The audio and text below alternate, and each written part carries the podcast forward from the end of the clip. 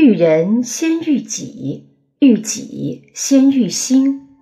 欢迎您来到小鹿心在线家长微课堂，我是来自上斗门小学的陈老师。前几天我收到一位家长的来电，他说儿子今年上小学四年级，平时很少参加集体活动。总是喜欢自己独来独往，所以也没什么好朋友。他一直担心这样对孩子会有不好的影响。他应该怎么做才能帮到孩子呢？亲爱的家长朋友，不知道您有没有类似的苦恼？其实，孩子喜欢独来独往的情况不能一概而论，我们需要去了解具体的原因。如果发现孩子因为没有朋友而苦恼，说明可能社交能力较低或被同学排斥，此时家长需要提供必要的帮助。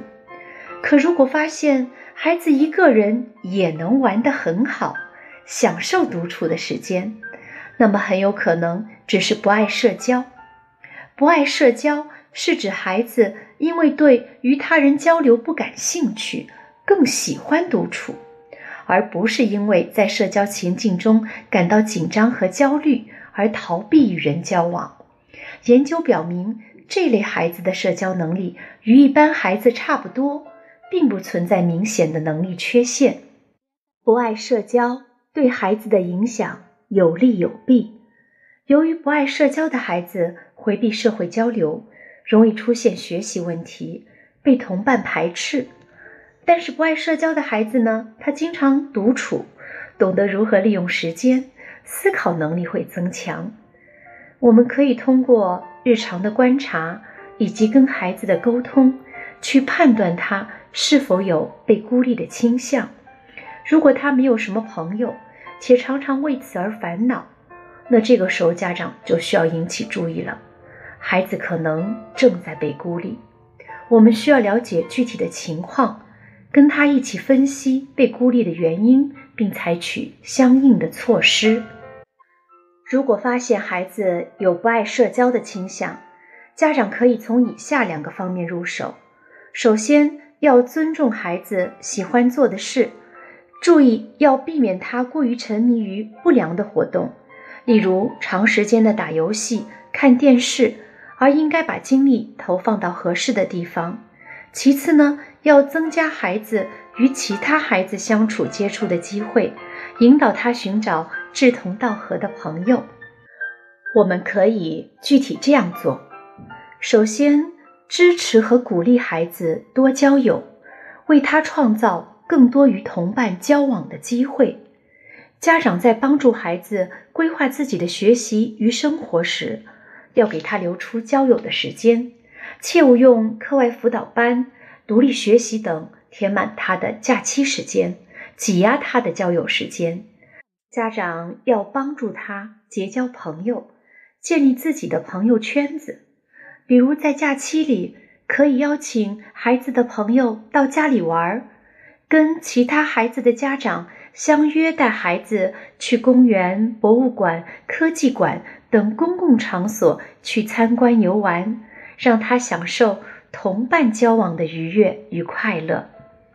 其次呢，要培养孩子友善的举止，纠正他不良的社交习惯。我们要教给孩子一些基本的社交技巧，比如保持快乐友善的表情，经常微笑，保持整洁干净，养成讲卫生的好习惯，会与他人分享。比如分享喜欢的书、喜欢的玩具、假期有趣的见闻、学习心得等等。要多多的参加集体活动，包括学校的比赛、班级的学习小组、课间同学们的小游戏等等。要减少孩子的破坏行为，让他认识到破坏行为的危害，纠正他不适当的行为。比如玩游戏的时候要遵守游戏规则，不做会影响他人的事情，要戒掉任性的脾气，懂得听取别人的意见。第三点呢，就是关注孩子的情绪，帮助孤立的他拥有正常的社交生活。如果孩子因为某方面的能力，如语言能力、运动能力、学习能力等等，低于同龄人而缺乏朋友的时候，家长就应该有针对性的培养他所欠缺的能力。比如，如果孩子由于运动能力差而交不到朋友的时候，家长可以教他学习一种集体体育活动，比如踢毽子、跳八字绳等等，逐渐培养运动能力，慢慢的加入到同学的集体游戏中。如果孩子因以自我为中心和任性而缺乏朋友的，那么家长就需要引导孩子学会如何站在别人的立场看待问题，尊重他人，懂得分享。并甩掉任性的标签。我们可以跟孩子一起进行角色扮演，扮演一个常见的情境，帮助孩子理解对方的想法和感受，学会换位思考。那如果孩子因为内向而不自信，缺乏朋友呢？那么家长就应该多鼓励孩子主动的与其他人沟通交流，让他体验到社交上的成功感。树立信心，也可以呢跟老师联系，让老师多引导孩子走进集体，跟其他的同学一起玩游戏或者完成任务，帮助孩子呢树立社交的自信。亲爱的家长，与同龄人交往有利于孩子认识自我，促进社交技能的发展。拥有同伴圈子，就表明了被接纳。被认为有价值，这对于孩子来说是很重要的。作为家长，我们要引导孩子与同龄人建立良好的同伴关系，从同伴中获得成长的力量。让我们共同陪伴孩子成长路的每一步。谢谢您的倾听，再见。